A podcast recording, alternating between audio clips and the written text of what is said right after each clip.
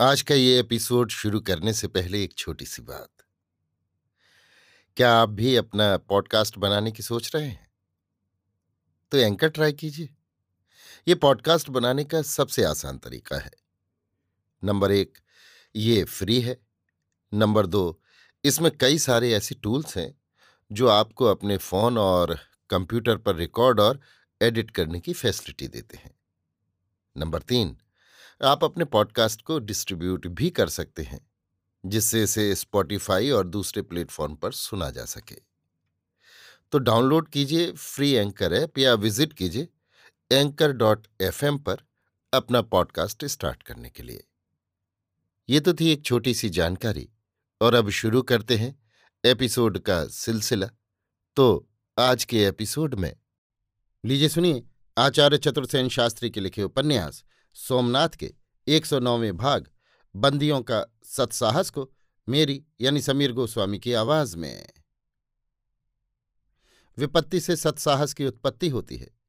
इस घोर विपत्ति से सबसे प्रथम स्त्रियों में सत्साहस का उदय हुआ। बर्बर सिपाही उनसे सब प्रकार का कुत्सित, हँसी मज़ाक और दुर्व्यवहार करते रहते थे। उन्होंने सबसे प्रथम उन सिपाहियों को डांट डपट कर सीधा किया। एक स्त्री ने अवसर पाकर अपने भोजन करने का एक पात्र उठाकर एक सिपाही के सिर पर दे मारा। इससे प्रथम तो सिपाहियों में ये उत्तेजना फैल गई। परंतु तुरंत ही एक भीत ने उनके मन में घर कर लिया। वे ये भली भांति जानते थे कि यदि अमीर के कान में ऐसी बातें पहुँच गईं तो फिर खैर नहीं है। इसके बाद ही कैदियों ने दूसरा कदम ये उठाया कि नगर में भीख मांगने से इनकार कर दिया। प्रथम स्त्रियों ने ही दृढ़तापूर्वक ये निश्चय किया। उसके बाद ही पुरुष कैदियों ने भी इनकार कर दिया। अब जरा जरा सी बात पर सारी स्त्रियाँ सामूहिक रूप से सिपाहियों का हिंसक विरोध करने लगीं। ये सब देखकर सिपाही डर गए। उन्होंने सालार महमूद से सब बातें कहीं जो कैदियों का इंचार्ज ऑफिसर था। सालार ने बंदीगृह में आकर सब कैदियों का मुआयना किया। सिपाहियों ने बहुत सी शिकायतें की। इस समय सब स्त्री कैदियों का नेतृत्व कंचनलता कर रही थी और पुरुष कैदियों के नेता देवचंद्र थे। मसूद ने कैदियों के बाड़े में जाकर कंचनलता को तलब किया। परंतु मसूद की आज्ञा पाकर भी वो उठकर उसके पास नहीं गई। जहाँ बैठी थी वहीं बैठी रही। क्रोध में भरा हुआ मसूद स्वयं उसके निकट गया। वो चाहता था कि उसे दंड दे, परंतु उसकी रूप माधुरी, मृदुल देह यष्टि बड़ी बड़ी कमल सी आँखें और उज्ज्वल मोती के समान रंग देखकर वो दंग रह गया। अपने जीवन में रूप माधुर और सौकुमार्य का ऐसा मिश्रण उसने देखा न था। उसका सैनिक जीवन कठोर और बर्बर कृत्यों से भरपूर था। फिर भी वो एक उच्च वंशीय कुलीन तुर्क था। वो स्वयं एक सुंदर सजीला जवान था और एक स्वस्थ युवक की भांति उसके मन में भी कोमल भावनाएँ थी, जो व्यस्त सैनिक जीवन में सुप्त हो गई थी। अब इस रूप सी बाला को देखते ही उसकी सब भावनाएँ एक बारगी ही जागृत होकर भड़क उठी। वो देर तक एक टक प्यासी आँखों से उसे देखता रहा। फिर उसने उससे कहा, खड़ी हो जाओ। परंतु कंचनलता खड़ी नहीं हुई। मसऊद ने कहा, तुमने मेरा हुक्म नहीं माना। कंचनलता ने इसका भी कुछ जवाब नहीं दिया। मसऊद क्रोध नहीं कर सका। वो उसके निकट धरती पर बैठ गया और मृदुल कंठ से कहा, तुम्हारे खिलाफ बहुत बातें हैं। मैं सालार मसऊद अमीर का सिपह सलार हूँ। सफ़ाई में तुम्हें जो कहना हो, कहो। मसऊद कंचनलता के बिल्कुल निकट सरक आया। वो मुँह उठाकर अपने प्रश्न के उत्तर की प्रतीक्षा करने लगा। इसी समय अकस्मात अतकिंत रीति से कंचनलता ने तीन चार तमाचे उसके मुँह पर कसकर जड़ दिए। फिर कहा, ये मेरा, तुझे और तेरे अमीर को जवाब है। देवचंद्र खिलखिलाकर हंस पड़ा और कैदी भी हंसने लगे। स्त्रियों ने जोश में आकर मसूद को घेर लिया। घोर और अपमान से अंधा होकर मसूद ने आज्ञा दी, इस औरत को नंगा करके पचास कोड़े मारे जाए। क्षण भर के लिए सर्वत्र सन्नाटा छा गया। रस्सियों में जकड़े हुए कैदियों ने लानत और धिक्कार की बौछार मसूद पर करके उसकी ओर थूका। स्त्रियों ने कंचनलता को चारों ओर से घेर लिया।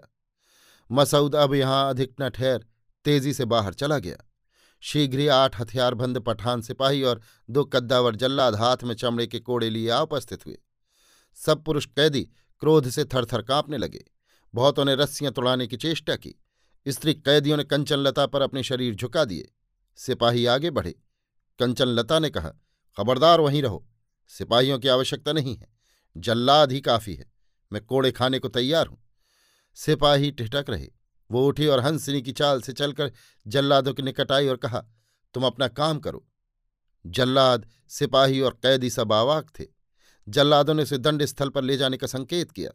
वहाँ जाने पर उसके हाथ बांधे, उसका वस्त्र फाड़ डाला। शुभ्र मरमर की प्रतिमा से उसका वक्ष और पीठ नंगी हो गई। देवचंद्र ने पत्थर पर सिर दे मारा। कैदियों ने लानत और अपशब्दों की झड़ी लगा दी। सबने अपनी आँखें बंद कर ली। स्त्रियाँ पछाड़ खाने लगीं। देखते ही देखते उस कुसुम को मलबला बाला का वक्ष और पीठ लहू से भर गई। वो मूर्छित होकर दंडस्थल पर गिर गई। जल्लाद और सिपाही अपना काम पूरा करके चले गए। स्त्री कैदियों ने उसकी लोह लोहान मूर्छित देह को हाथों हाथ उठा लिया। अभी उसके शरीर में प्राण था। उन्होंने उसे वस्त्र से ढका। औषधोपचार और मरहम पट्टी का कोई प्रश्न ही न था। वे धीरे धीरे जल की बूंदें उसके मुख और आँखों में टपकाती रहीं।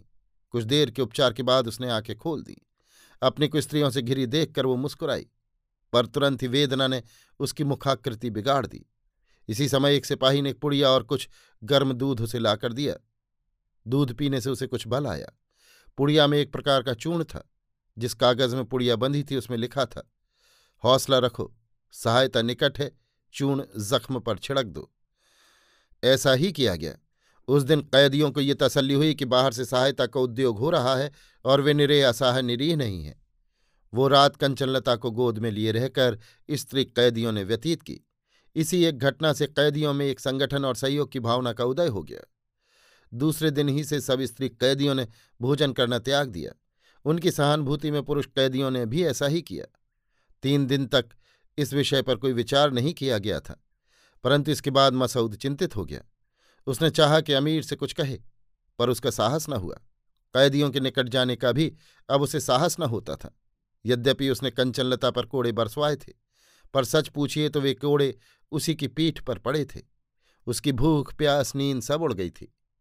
पर उस कोमल कुसुम कली के प्रति किए हुए अपने निर्मम व्यवहार के लिए अपने को धिक्कार रहा था। वो उसे देखना चाहता था, परंतु निकट जाने का साहस नहीं करता था।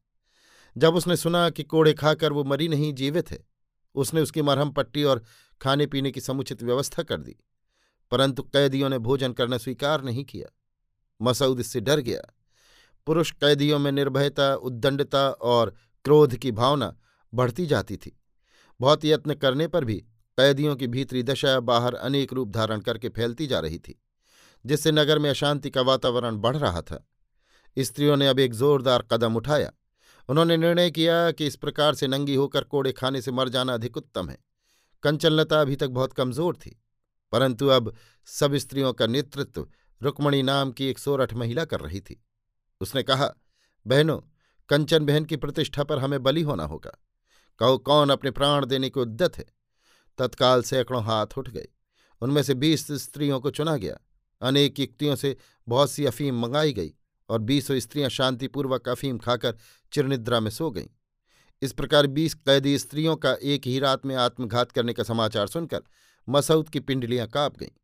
वो भागा हुआ बंदीगृह में आया। वो नहीं चाहता था कि बाहर ये बात फैले और अमीर तक पहुँचे। उसने उनके शवों को बंदीगृह में गाड़ दिया तथा स्त्रियों को बहुत भांति तसल्ली दे भोजन करने का आग्रह किया, परंतु स्त्रियों ने स्वीकार नहीं किया। अब इस आत्मयज्ञ में स्त्रियों का साथ देना पुरुषों ने भी आवश्यक समझा। तत्काल ही स्वेच्छा से मरने वालों की सूची बनाई जाने लगी। सूची आवश्यकता से बहुत अधिक लंबी हो गई, परंतु उनमें से केवल अस्सी व्यक्ति उस दिन मरने के लिए चुने गए। शेष लोगों ने उनके निकट बैठकर भोजन न करने की ठान ली। इस बार भी बहुत सी अफीम मंगा ली गई और अस्सी जनों ने धैर्यपूर्वक अफीम खा ली। वे चुपचाप बिस्तर पर लेट गए। बाकी लोग उन्हें घेर कर भजन कीर्तन करने लगे। हज़ारों कंठों के सम्मिलित स्वरों ने बंदीगृह की दीवारों को कंपायमान कर दिया। बंदियों के इस आत्मोत्सर्ग के उदाहरण से दूसरे बंदियों पर बड़ा भारी प्रभाव पड़ा। उनमें प्रेम, भक्ति और सहानुभूति तथा आत्मसम्मान का जोश हिलोरे मारने लगा। वे भी ज़ोर ज़ोर से कीर्तन करने लगे। थोड़ी देर में जिन्होंने अफीम खाई थी, उनके सिर दर्द से फटने लगे। उस विकट वेदना को किसी भांति सहन न कर वे छटपटाने लगे। उनकी नसें खिंचने लगीं, देह अकड़ने लगी और आँखों की कौड़ियाँ बाहर निकल आईं। सब लोग अपने साथियों का ये घोर उत्सर्ग पत्थर की छाती करके देख रहे थे। बहुत जन आँखों से चौधार आँसू बहाते जाते थे और भजन गाते जाते थे। इतना अधिक विष खा लेने पर भी उनमें से सत्ताईस व्यक्तियों के प्राण नहीं निकले। अतः उन्हें दोबारा अफीम दी गई। जो मृत्यु के निकट पहुँच जाते थे, उनका कष्ट कम हो जाता था। ये देख दूसरे कैदी हर्षित हो उनके कान के पास मुँह करके ज़ोर ज़ोर से हरिनाम कीर्तन करते थे। अंत में दो व्यक्ति अब भी न मरे। उन्हें तीसरी बार अफीम घोल कर पिला दी गई। रात टूट रही थी और वीरात्माओं के शव भूमि पर चुपचाप पड़े थे। उन्हें घेर कर सैकड़ों जन भगवान का वज्र कीर्तन कर रहे थे। जिन दो व्यक्तियों को तीसरी बार विष दिया गया था, उनमें से एक उठ बैठा। उसने अपनी साथी की कंठ की घुरघुराहट सुनी। अपने साथी की अंतिम अवस्था निकट जानकर बड़े यत्न और कष्ट से खिसक कर उसके पास पहुँचा। उसे अपनी छाती से लगाकर उसका ललाट चूमा। और इस बार बहुत सी अफीम और खाकर अपने साथी की बगल में सदा के लिए सो गया। अभी आप सुन रहे थे आचार्य चतुर्सेन शास्त्री के लिखे उपन्यास, सोमनाथ के एक सौ नौवें भाग, बंदियों का सत्साहस को मेरी यानी समीर गोस्वामी की आवाज़ में।